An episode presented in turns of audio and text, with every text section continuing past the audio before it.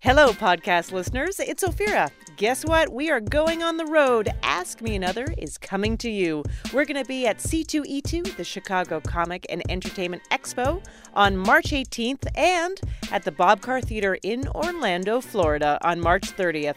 So for more information, just go to mprpresents.org.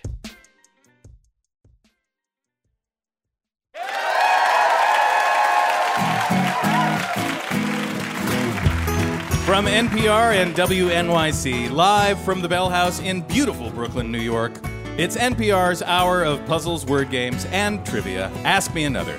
Here's your host, Ophira Eisenberg.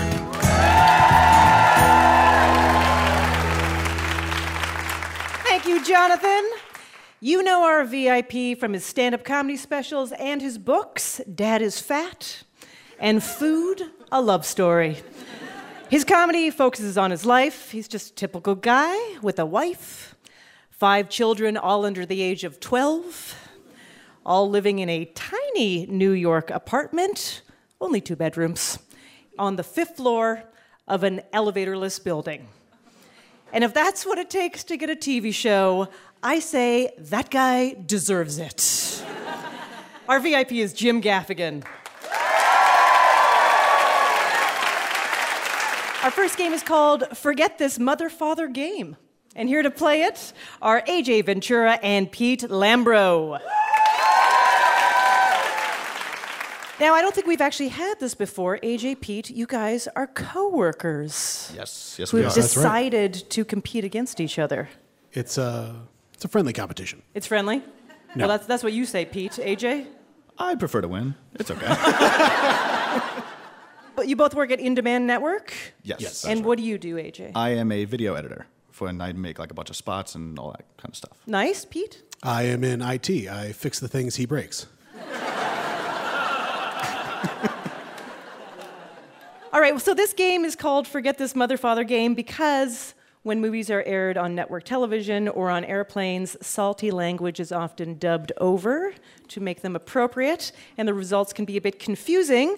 So we're going to give you the actual edited for television line, and you have to tell us the movie it is from.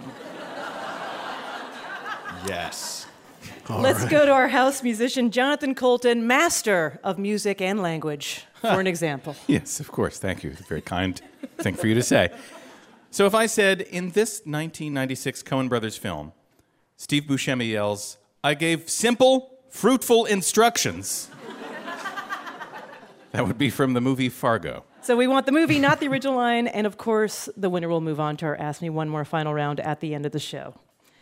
In this 1986 movie about a kid skipping school, you'll hear, pardon my French, but you're an aardvark.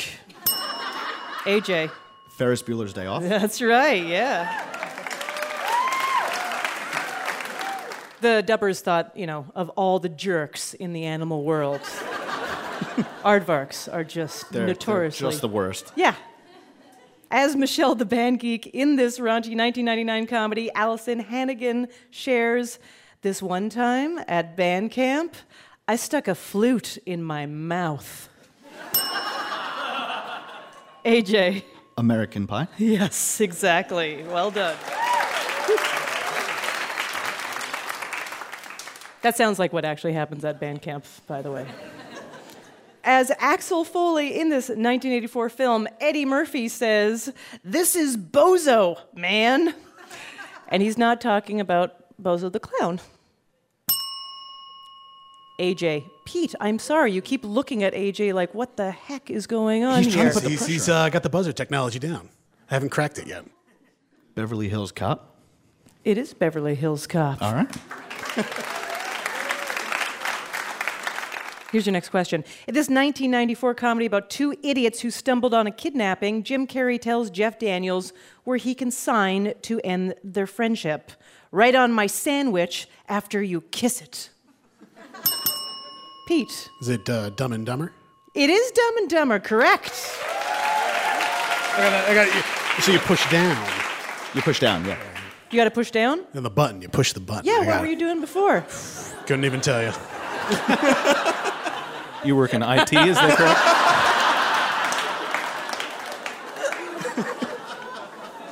I'm new. Yeah. In this 1987 film, Mel Gibson tells a drug dealer, "Now that's a real badge.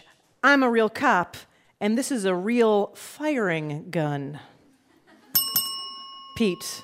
It's a Lethal Weapon? Yes, it is. Well done, yes.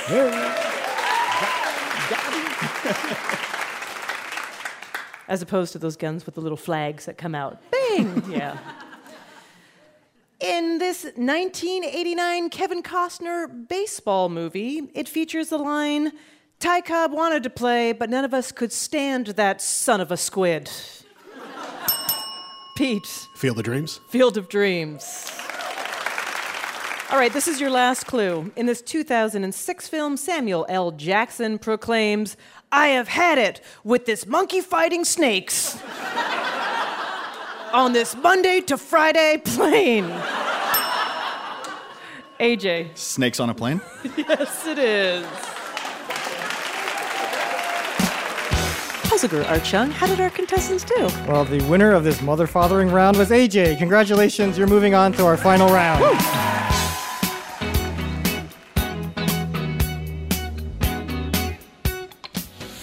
Our next game is called Tasty Sayings. Let's say hello to our contestants, Rachel Lodi and Josh Wallfish.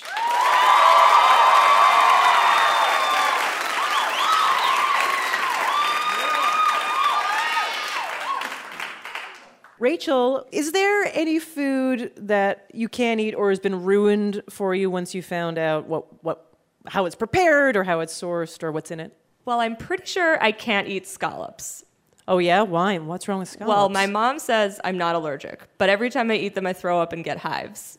So I stay away from them. Your mom sounds mean. Just saying. I think she just wanted me to finish my dinner that night. And ever since, I've stayed away. You're sneezing. She's like, well, it's not the cat. Keeping the cat. Josh, how about you? Any food? It's funny you mention cats because there's a there's a Chinese restaurant in my hometown that I can't go to anymore because I read a newspaper article that they were found using cat. No way. I swear. Really? Yep.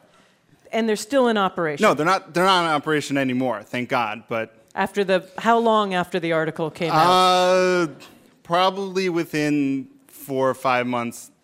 We were seeing. A few people were like, "It's fine by me."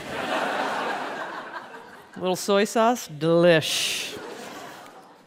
The wheels of justice sometimes turn very slowly. A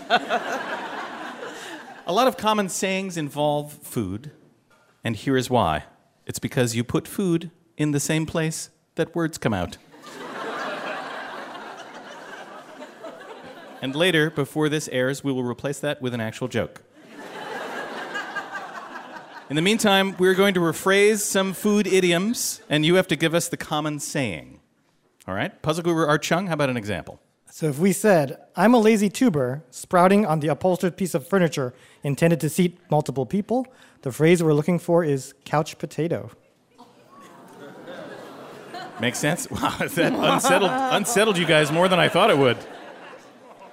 The winner will move on to our final round. Are you ready? Okay. Making money is easy on this savory sauce transportation.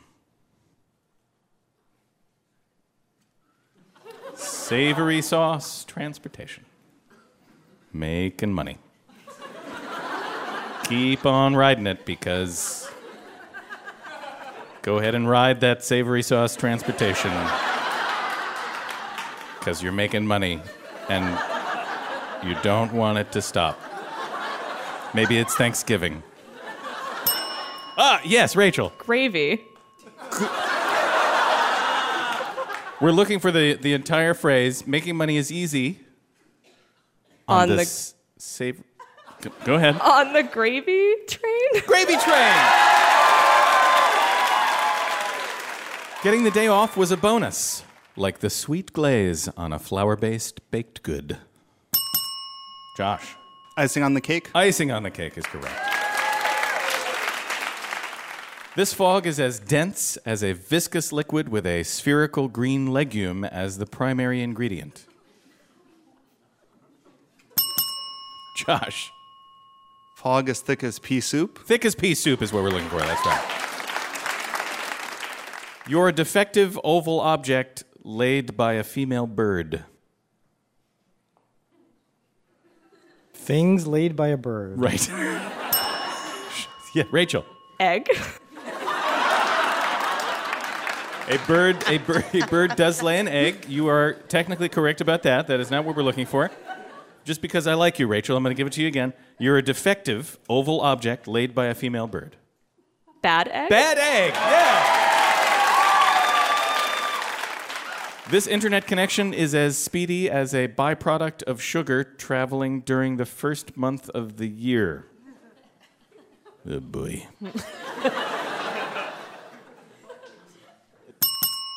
Josh. Slow as molasses in January. Yes, that's right.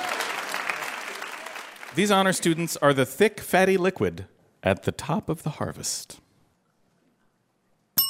Josh. Cream of the crop. You got it. You will all be relieved to hear this is the last clue.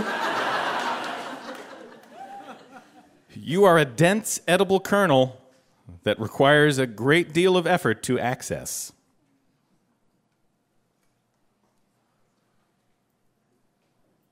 You might be allergic to these dense edible kernels. I am.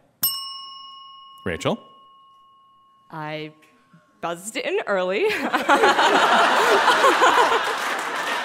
Thank you for being honest. Do you have an answer that you'd like to give now that you have buzzed in? Scallops. It's a fantastic callback, but the incorrect response... Josh, do you know the answer? I have no idea. What we're looking for was a tough nut to crack. Ah, boo. Art Chung, how did our contestants do? Well, that was a tough game to crack, but Josh was our winner. Congratulations. You'll be moving on.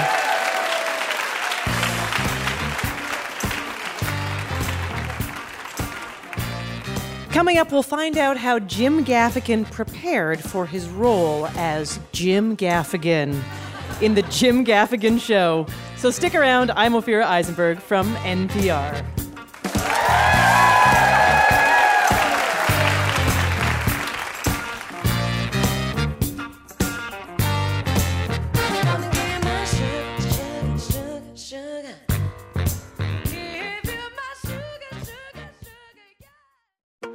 Support for this podcast and the following message comes from Chipotle. For 22 years, Chipotle has been committed to changing the norms of fast food by sourcing and serving real quality ingredients cooked with classic cooking techniques. But real food comes with real challenges. So when it comes to safety, rather than follow the norm, Chipotle's changing it. Again, by adopting unprecedented new safety standards designed to put them well beyond current fast food norms, because they believe when it comes to food, higher norms should be the norm. We'd like to say a quick thank you and share a message from one of our sponsors, Slendertone, offering the Slendertone Connect Abs, a smart abdominal muscle toner designed to actively engage and tone core muscles.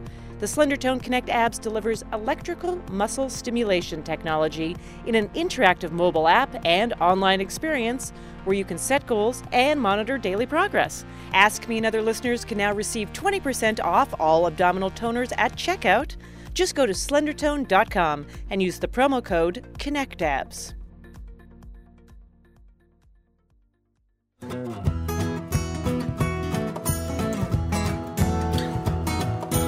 You're listening to Ask Me Another from NPR and WNYC. I'm Ophira Eisenberg, and with me are the creators of The Jim Gaffigan Show, Jim and Jeannie Gaffigan. Thank you. Congratulations on the new show on TV Land. Thank you. Now, it is autobiographical about your lives raising 5 kids in a small 2-bedroom apartment in New York. Yes. How autobiographical is it actually? Well, I'm better looking in real life. But I would say all the stories that Jeannie and I came up with were inspired from things that happened to us. I mean, we are parents, but It's not Full House, you know. I don't want people to think like they have five kids. We do have five kids, right? And we do, you know, live in Manhattan, and we definitely did the 2-bedroom apartment with the 5 kids. How close is the apartment to the actual apartment that you lived in? It's an exact replica. Are you serious? Yes. Yeah. So we, like my mother, who has stayed in our apartment many times, asked me how we got all those cameras up to our apartment. So it was literally designers and architects came over and measured the entire apartment and then rebuilt it on a soundstage. That's pretty incredible. Yeah. Yeah. I can tell everyone's very excited about that. Yeah. But it is like what Jim was saying is that it's not like the Cosby Show or something. It's like the kids are little. So it's mostly about us dealing with they're essentially parenting. Props. I read somewhere that you went with TV Land because they gave you ultimate creative control. Yeah. What did other networks try to do to your life to change it from... They're evil. They're Satan. Yeah. Well, it's very interesting. Look, I played a character named Jim Gaffigan on a show 15 years ago, and I didn't have control over what I said. And I would pitch lines, and the writers and the network would be like, I don't know if he'd say that.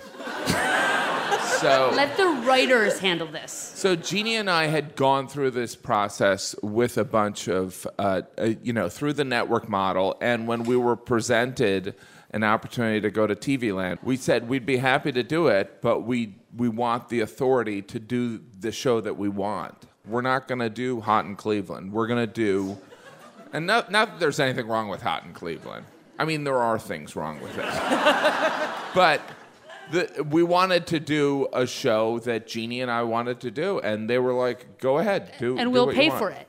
As in, they will pay for it. It was financial negligence on their part. Really, they gave us a lot of money to do this show and just gave it to us. I mean, what's one thing? Do you want a larger writing staff? Do you want a larger production staff? Like you say, you're doing everything yourself. Well, he just doesn't want that. Yeah. Like, he just doesn't want that. Like, I'm like, a writing staff might help. And he's like, no, we have to be. Because here's the thing. Now I feel like we're in marriage counseling. We are. Wait, I thought that's what this was. She's wrong. How long have you been married? I don't know. 11 years. 11 years. Yeah. Jeannie, how well would you say you know your husband, Jim? How well? How well? Probably really well. I mean, can I just say before we get into this that Jeannie... Jeannie is she's a very attractive woman, and she's very thin, and I know I look like I had 2 wives and I ate one of them. But... I want to be clear here that she's my partner in everything. You know, we do everything together. She's my writing partner. She's intelligent. She's creative. Here it comes. I can't read your handwriting. But most importantly, whatever you take away from this, understand that she is an amazing first wife. There you go. And... I want you all to know that. I'm sorry to interrupt. Jeannie, according to you, who wears the pants in this relationship? Definitely Jim. And that is not sexism, all right? That is simply because I'm the man. I'm very bossy. I definitely am, but final decision. Nice. I'm terrified of this person. And But listen, he won't let me drive in the car. I don't want to die. This is what it is. All right, she can drive my kids around. I don't care about that. That's fine. Jim, we're going to subject you to your own Ask Me Another Challenge a little later in the show. Okay. But right now, we are going to give Jeannie a little test here. Great. Oh. Are you ready? It's not a pregnancy test. Yeah. Hopefully not. As long as it doesn't have the January part. I got the beginning. Oh, yeah. That was not... I didn't follow that. This is actually our version of the newlywed game, except it's only for couples who have been married over a decade and have 5 kids. It's very specialized. Oh, very good. Lucky for me. So we've asked Jim before the show a series of soul-searching questions. Oh, come on. And all you have to do, Jeannie, is guess how Jim answered these questions. Okay. For example, if we ask Jim what his favorite Hot Pocket filling is it hickory ham and cheddar or the signature pepperoni pizza? What do you think Jim would say? You're asking me a Hot Pocket question? Yeah. He answered a Hot Pocket question. No, he didn't, but I'm just using this as an example, a dry run. Oh, ham and cheese. And Jim, how would you answer that? I would say I haven't had a Hot Pocket in 20 years. Yeah. But ham and cheese. All right, there you go. Now, Jeannie, if you get enough right, Jim has offered to babysit the kids for a year and give you $100 million. But can I drive? No. According to Jim, which of you is a bigger pushover when it comes to your kids? Jeannie? Me. And that's, by the way, that's because she has compassion.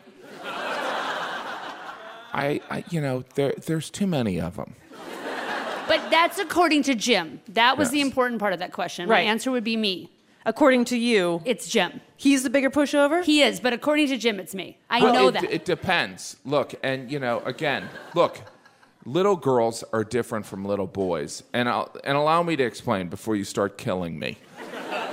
When you have a little girl, they're angelic and they're intelligent, and little boys are monsters. So when you have a little girl, as a parent, you think, I should probably save for med school. And when you have a little boy, you think, there's going to be a couple rounds of rehab. So I am pretty strict with the boys, and maybe I'm a little bit of a pushover with the girls. But the answer was, according to Jim, I'm the bigger pushover. Is that correct? Yeah, you got it right. Absolutely. Thank you. Thank you very much. I love that you brought it back to, great, Jim, that's very good. Did I get the answer right? I just want to know. That's all I'm in here for. Playing a game here. Is the points and the $1 million, $100 million. Which Disney princess did Jim say he was the most attracted to? First of all, Ick. Second of all, was it Belle? Belle. Oh, wait a minute. The real Jim or the creepy Jim? Was it Jasmine? Can I say something? I bet it was Jasmine. I do not. Like, Jim has a little bit of, like, Can I say Jasmine something? Thing. You know what I'm saying? I see the Disney princesses as someone's daughter, someone's sister. Yeah, it is a creepy question. Yes. All right? And yes, he did answer Jasmine.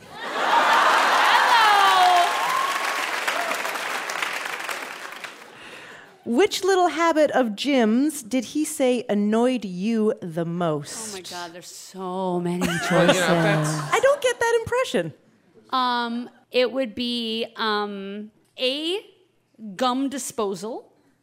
Whoa. Or lack thereof gum disposal. Mm. Or his eating habits. It's either gum disposal or eating habits. And when you say eating habits, can you elaborate on that a little bit? Unhealthy choices in eating all the time. And I'm not a nag, I just think it's not, you know, safe. Hey, I agree with you. You know, I'll tell you something. Once you go with three cheeseburgers in one day, I think Jonathan Coulton said verbal people. I mean, the mouth is a very important thing for words, articulation, expressing your feelings, and also, for more importantly, eating. And I think that's an important factor. Yeah, he did say the constant eating annoys you the very most. Okay, so you gave me the answer. Does it still count? Yeah, it still counts. I mean, I think because gum is also with the mouth, so it's also. But Jim also, just so you know, in case just a. Just he's warming up for eating with the gum. It's like he's working out for eating. That's his training for eating? Yeah, he's training. So I feel like this is going to work out really in your favor because you only have one question left. Great. If Jim hadn't gone into comedy, what did he say he would be doing for a living? I wonder what you're going to answer here. Why are you answering my question? Yeah. Is it for me? You want to answer the question? This is a conversation. This is it is? A driver's test. Okay.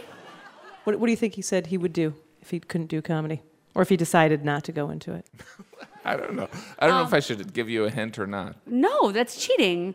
I think that if he didn't go into comedy, he would be a farmer. I don't like being outside. But The thing, I think there is something appealing about farming. Like, he really wanted to be a farmer. I did. Really wanted to be a farmer. Well, if you love food, why wouldn't you want to make it so you could constantly have it? Yeah, but there's also, there's a creative aspect to it. Sure. And there's no people. That's appealing, too. Well, I do have to say that we got this little plot. And we were like, let's grow something. And so I got like some tomato plants and whatever. And Jim got like popcorn. And he was like, we're gonna plant corn. And I was like, please, you can't just put popcorn in the thing. And the corn grew like this tall. Yeah. And everything else died. And I was like, how did you? He goes, I wanted to be a farmer. Yeah. And he's like, I know how to grow corn. That is what he said. Awesome. Yeah. And there's also. Is that what he said? That is what he said. Are you kidding? That's awesome. Driving already, baby. There you go. Yeah, you did it. Congratulations, Jeannie. You Thank won you. The game. Perfect score. Thank you so much, Jeannie and Jim. We will see you later in the show for your own challenge. How about a huge hand for Jeannie Gaffigan and Jim Gaffigan? Whether you live in a tiny New York City apartment or on a Texas ranch, get out of your house and come see us live. You can even be a contestant on our show. Just go to amatickets.org. Oh, you nasty boys. For our next game, we have Sabina Bruckner and Frida Oscardotter. You both have rather unique names. Did you always appreciate your unique name, Frida? I actually did not. When I was younger, I did a little bit when my parents had guests over, and I made them call me Jessica. Oh, yeah. As Ophira, I wanted to be Julie so badly. That was the name I wanted. Sabina? Well, I grew up with Sabrina the Teenage Witch, so that was a little rough. And now I have to just spell my name, Sabina, without an R, and my last name is Bruckner without a C. So I'm just spelling all the time. Right. That's what most of us do. We're just spelling our whole life. Well, you are going to need that exact skill for this next game called Spell My Name. And it's a musical game, so I'm going to toss it over to our house musician, Jonathan Coulton. Thank you, Ophira. So if you are just learning the guitar and all you know is three chords, chances are you have tried to play the classic rock song Gloria, written by Van Morrison. It's the one that goes like this. G-L-O-R-I-A, Gloria. You know that one. In this game, I will be seeing clues about other women, real and fictional, whose first name has six letters and ends in I-A. So you will just tell me who I am singing about, but we would appreciate it if you would spell it and sing it in the Van Morrison style. Don't be embarrassed. I'm singing on the radio. It feels amazing. The winner of this round will go on to the final round at the end of the show. Are you ready? Yes. Yes. In the movie Grease, she caught Travolta's glance. She was a shy Australian girl till she wore leather pants. Frida. Yeah. Yeah. S-A-N-D-Y, Sandy? Oh, I'm sorry.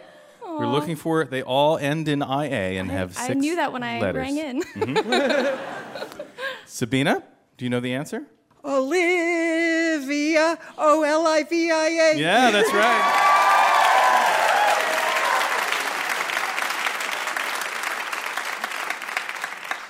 Did you have a spelling error or just a moment of panic, Frida? What happened? That was her name in the movie. Yeah, that's no. True. No. I'm a big Grease fan, so I just wanted to stay true to the movie. You know? Yeah, right. Here we go. The eldest daughter of Brady Bunch fame. Sister Jan so jealous.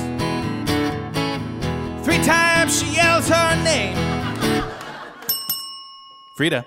Marcia, M-A-R-C-I-A. Yeah, that's right.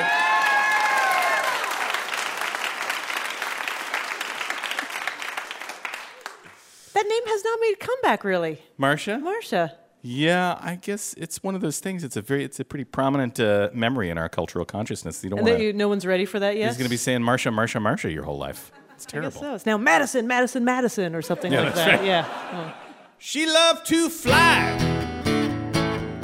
Was an aviatrix. first solo woman to cross the Atlantic. Not really a rhyme, it's okay. Her next adventure, circumnavigation, got lost in the Pacific. And there's no more information. Frida.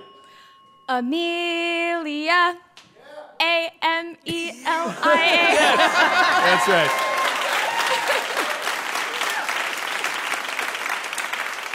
I like how you slow down to half tempo when it's time to spell it. I want any mistakes. I'm not a musician. No. This Aussie actress married Ellen DeGee in Arrested Development. She portrayed Lindsay. Sabina.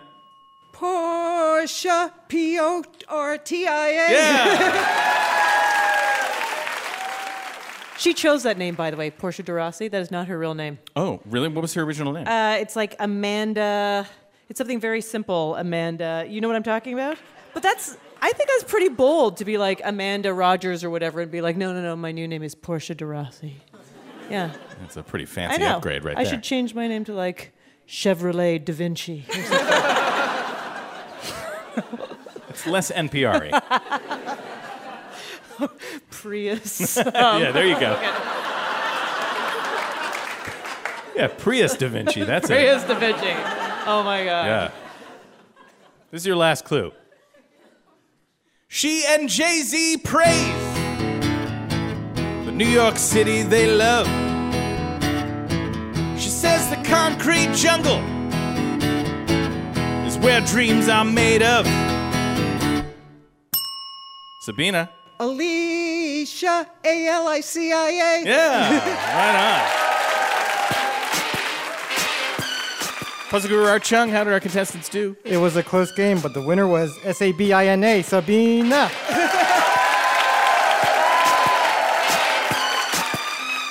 Coming up, we'll put our VIP Jim Gaffigan in the Puzzle Hot Pocket seat. So stay tuned. This is Ask Me Another from NPR.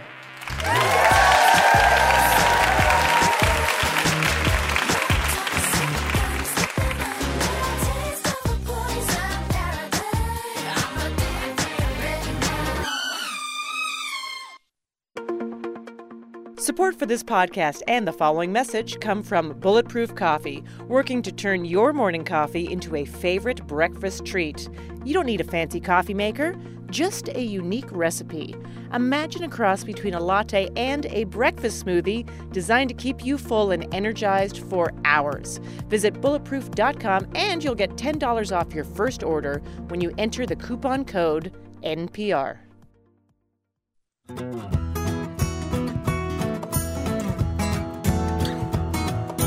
Welcome back to Ask Me Another, NPR's hour of puzzles, word games, and trivia. I'm Ophira Eisenberg, and with me is our house musician, Jonathan Coulton, and our puzzle guru, Art Chung. And for a game titled Pop Culture 101, we have Michael Kellman and Leah Shiano. Can you tell me anything about your most memorable professor?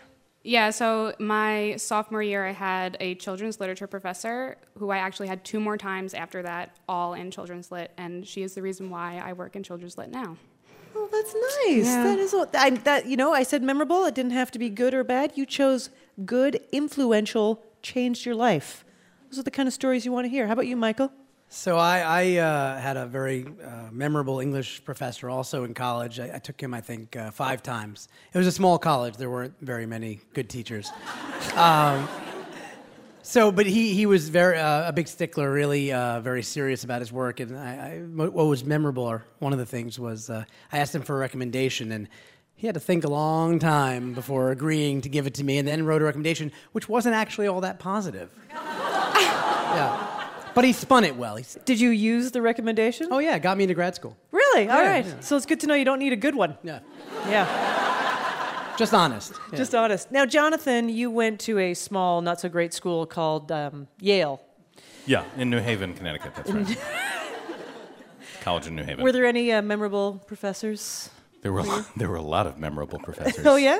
Yeah, my favorite one was my Italian professor, whose name was Massimo Lolini. It's not a real name. It is Massimo, which means, you know, Massimo. The most. Mm-hmm. And he was a giant Italian man with long brown curly hair, like down to the middle of his back. Giant hands. And he found out that a friend of mine and I played guitar and insisted on giving us these Italian pop songs to learn for every class play. And we would always segue into other songs just as a joke and kind of to mess with them, because when we would segue into other songs, we'd be like, no, no, no! It was very funny. He was a very charming man. I miss him. Did you learn Italian? Oh, si. Oh, very good. In this game, we have written up reviews of some fictional professors, and you have to guess who we're talking about. All right, so give us the fictional professor that you think this review is all about. An archaeology student wrote, "Everyone raves about his treasure hunting class, but he was barely there to teach it due to mysterious sabbaticals. Also, he was always mentioning his fear of snakes." Leah. Professor Indiana Jones. Henry Jones Jr. Yes, you are correct. That's just my pet snake, Reggie. I hate snakes, Jacques. I hate them. You should do the whole movie. This professor got 5 stars from all but one student, who wrote, "His teaching style in our criminal investigation class was almost as flamboyant as his purple suits, and he was always bringing in props, a revolver, some rope, a candlestick, and even a lead pipe." Michael. Professor Plum. You got it. I didn't know what a lead pipe looked like before that game, by the way. Important childhood lesson. I know, right? Yeah. Oh, I also learned that to say that someone is a murderer, you don't need motive. A student from this professor's British accents and dialects class wrote, "The man is clearly an expert, but most of us were really uncomfortable with how he treated his test subject, Eliza. But as an arrogant misogynist, he gets an A+. Michael. Professor Henry Higgins. Yes, indeed.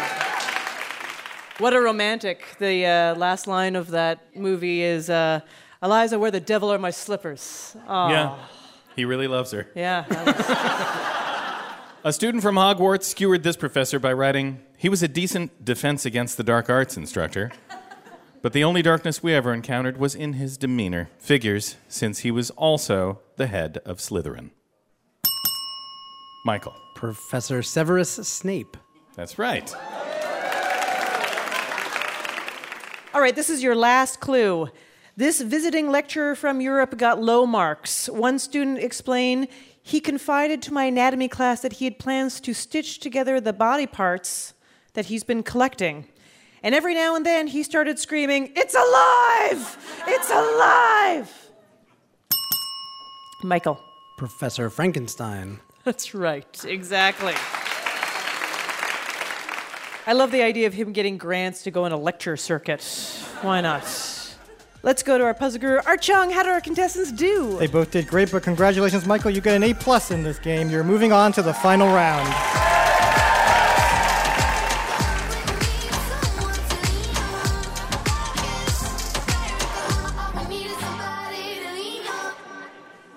Let's welcome back our very important puzzler, Jim Gaffigan. Oh. Thanks, you guys. That means thank you. Well, it'd be weird if they didn't clap, right?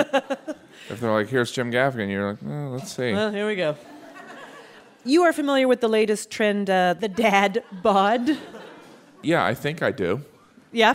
Yes. How do you feel about it? I feel like for every David Beckham, there's a lot of dad bods. I mean, you make a name for yourself writing material about food and, like, not healthy food, right? Hot dogs, bacon, Hot Pockets, cake. Do you ever get any backlash from health nuts that are like, "You need to send a better message out there"? My wife, my lovely wife, yep. We wrote a book that was decidedly not health-focused, and there was an ongoing debate for a month. She wanted me to include a disclaimer at the beginning that said, "No one should eat like this."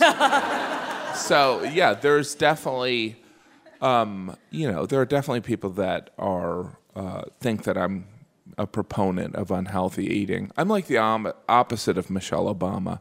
Right. And it's true that you predicted a menu item at Dunkin' Donuts, what, like 10 years ago in a comedy act? I prefer the term profit.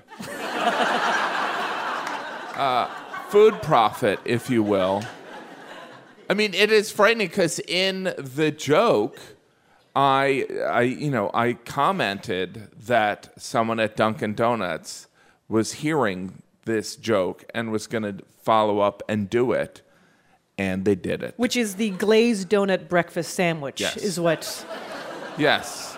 Have you tasted the glazed donut bacon sandwich? Yes, I have. I've been to a state fair. It's not America's proudest moment. But it shows that innovation is still alive. Sure, the Silicon Valley is doing important stuff, but what about the fast food companies? They're doing some good. Well, your quiz is naturally about foods that help you get the dad bod you've always dreamed of. I hope I do well on this. You're going to do great. I've done enough research. Right? If you get enough correct, Megan Byers of Anchorage, Alaska is going to be sent an Ask Me Another prize. I'm ready. Okay, so here is some fun facts. The package of what Kellogg's breakfast pastry carries the following warning.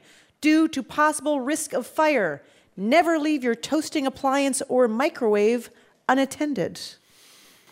Oh, Lego waffles. Lego waffles. I don't know. That's I don't a know good brands. Idea. Like I love how people are disappointed. They're like, you know what? This guy's a charade.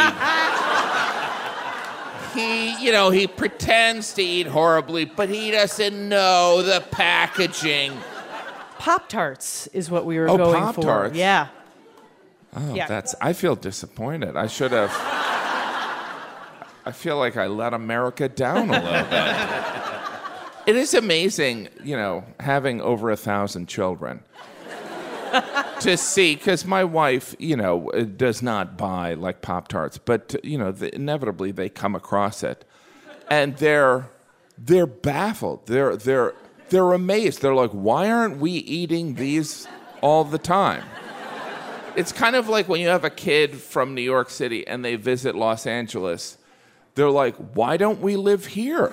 Right. Why would we be living there when the business you work in is here? According to their official websites, which of these foods has the most calories? Is it A, one classic Cinnabon roll? B, one McDonald's double quarter pounder with cheese? Delicious. Or... a half family tray of KFC extra crispy tenders with a biscuit and a 12-ounce Dr. Pepper. I'll have all of those. All right, so let's break this down. All right. First of all, we all know that Cinnabons are lethal, right? Yep. But that's where you're trying to trick me. Could be. And then what's the second one? Double quarter pounder with cheese. Delicious. And then there's that KFC stuff. By the way, the good people at KFC sent me an enormous painting of me with Colonel Sanders. What? I have material about KFC bowls, but it's not like I'm this huge advocate. Maybe they were like, this guy's eating himself to death. Let's send him a painting. It's gotta be the Cinnabon. It is the Cinnabon. Yeah. 880 calories in one classic Cinnabon roll. Oh, everyone act like they've never eaten one. They're like, whoa, unbelievable. I only go to Wolfgang Puck and get a salad. I've never even smelled one. Yeah, the healthy choice is the double quarter pounder with cheese. Delicious. Yeah. All right, this is your last question. In 2004, a Pittsburgh man named Carl Grady unsuccessfully sued the makers of what snack claiming that the triangular chips were so hard and had such sharp corners, they tore his little gentle esophagus. I think we all know this answer. Yes, all right, triangles. The go-to thing is you would go to Doritos, right? But I think Cheez-Its might be triangle. No? Well, there's a version of it. It's got to be Doritos. It is Doritos. Yes. Got to be Doritos. I have seen those three. It just the 3D. I think they make it. We had them. You know, our kids had a piano recital, and like responsible parents, we went into Subway and got them some chips. And kids got like the healthy kind of ones, and I got the 3D ones because I have the soul of a 10-year-old. And delicious chemicals. That's what I would say. Jonathan, you're nodding. You've had them. Doritos. I was with you on the double quarter pounder with cheese. Yeah. It's my favorite McDonald's burger. Absolutely. And Doritos, I would have any flavor of Dorito. Yeah. Sight unseen. Put it in my mouth. I want to eat it. It's going to be delicious. I guarantee. You did amazing. You were perfect. Thanks so congratulations. So much. Thank you so much. Thanks so much, you guys. You and Megan Byers both get an Ask Me Another Rubik's Cube. One more time for our VIP, Jim Gaffigan.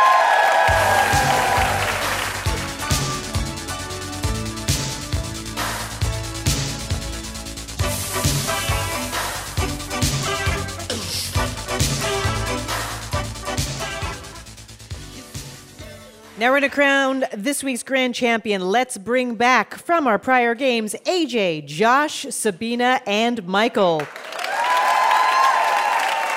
And our puzzler, Art Chung, will lead our Ask Me One More final round. Thanks, Ophira. This final round is called Get in Shape.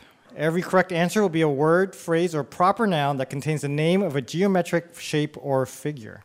So, for example, if I said, it's the New York City location where the ball drops on New Year's Eve, you would say Times Square. We're going to play the spelling bee style, so one wrong answer and you're out. You only have a few seconds to give me that answer, and the last person standing is our Ask Me Another grand winner. For your prize, you received a Whole Foods bag of junk food signed by and picked over by Jim Gaffigan. Here we go. AJ. Fraud in which victims are enticed to recruit further victims with the promise of recruitment commissions. A pyramid scheme? That's right. Josh, a hip-hop star behind the pioneering rap group NWA, who also starred in the Friday franchise. Kevin Hart. I know that's not right, but... We'll go to Sabina. Do you know the answer? Ice Cube? That's correct. Thank you, Josh.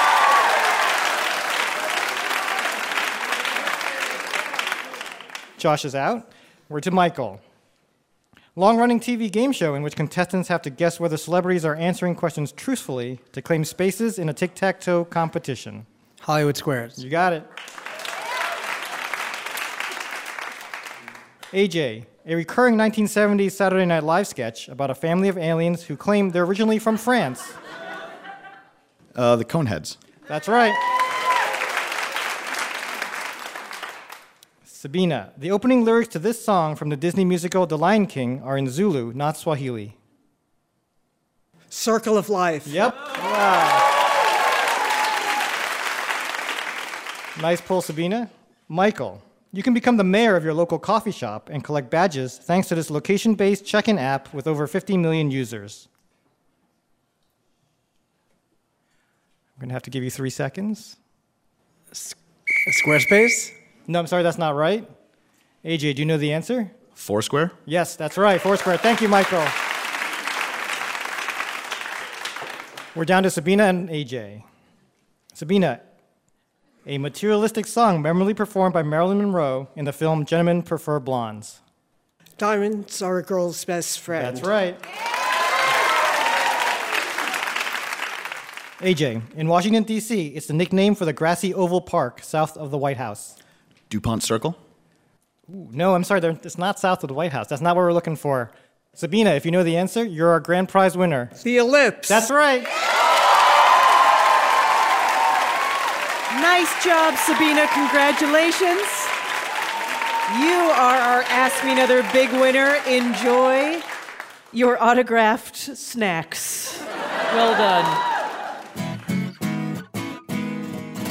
That is our show. Thank you so much for playing. Check out our podcast on iTunes or Stitcher. And you can find us on Facebook or Twitter at NPR Ask Me Another. And come see us live. Go to amatickets.org. Ask Me Another's puzzle guru is Art Chung. Hey, my name anagrams to Narc Thug. Our house musician is Jonathan Coulton. Thou Jolta Cannon. Additional puzzle writing by Janet Falk, Matt Foster, Greg Lightman, Natasha Lake, and Danielle Thompson. Ask Me Another's produced by Josh Rogerson, Denny Shin, Lena Masitzis, Annabelle Bacon, and our intern, Mackenzie Austin. Our executive producer is Jesse Baker. We are recorded by Damon Whittemore, Noriko Okabe, and David Hurtgen. Ask Me Another was created by Eric Newsom. We'd like to thank our home in Brooklyn, New York, the Bell House. Hot Heel Blues. And our production partner, WNYC. I'm her ripe begonias, Ophira Eisenberg. And this was Ask Me Another from NPR.